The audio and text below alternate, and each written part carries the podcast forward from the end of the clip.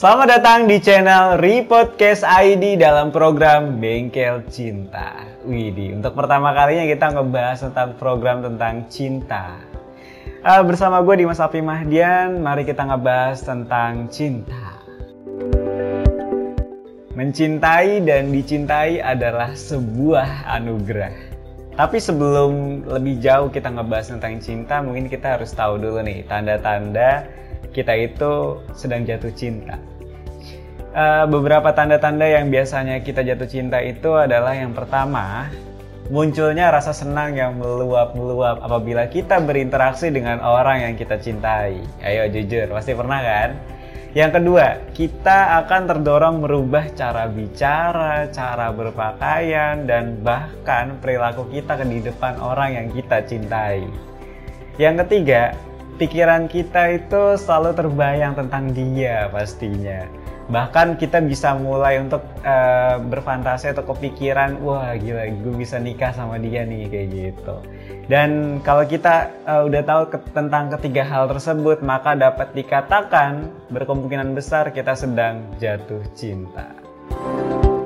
Walau banyak orang berkata cinta tanpa logika, nyatanya cinta hadir dengan hukum-hukum tertentu Hukum ini adalah kita mencintai sesuatu atau seseorang karena hal tersebut memberikan manfaat kepada kita. Misalnya kita punya motor kesayangan. Karena dengan hal karena dengan motor itu kita merasa keren. Ada pula yang beralasan karena bandel atau tahan banting atau karena harga motornya stabil. Dengan menggunakan contoh motor ini kita bisa mengambil kesimpulan bahwa kita mencintai sesuatu karena ada sifat tertentu yang menempel kepada sesuatu yang kita cintai. Jika sesuatu itu hilang, maka berkuranglah rasa cinta kita atau bahkan hilang sama sekali.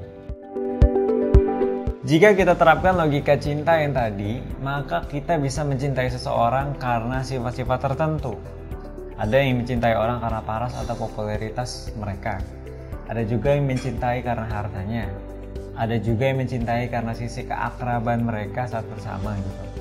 Ada juga yang mencintai karena keluhuran budi atau akhlaknya.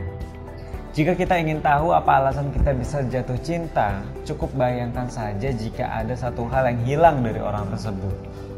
Contohnya jika kita membayangkan orang yang kita cintai kehilangan paras cantiknya, kehilangan harta atau sudah tidak asik lagi kalau diajak interaksi.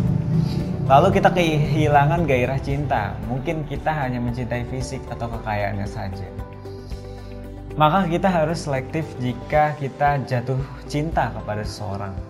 Karena cinta itu buta dan kebutaan akan membawa kita pada jurang rasa sakit hati. Mungkin alasan kamu tersakiti selama ini bukan karena kamu tidak menemukan orang yang tepat.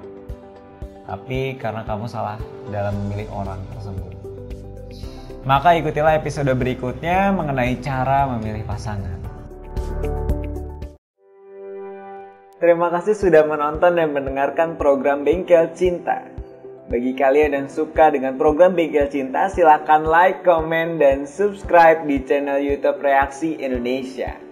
Serta bisa menfollow Bengkel Cinta di Spotify. Oke, okay? see you next time everyone. Stay healthy and bye-bye.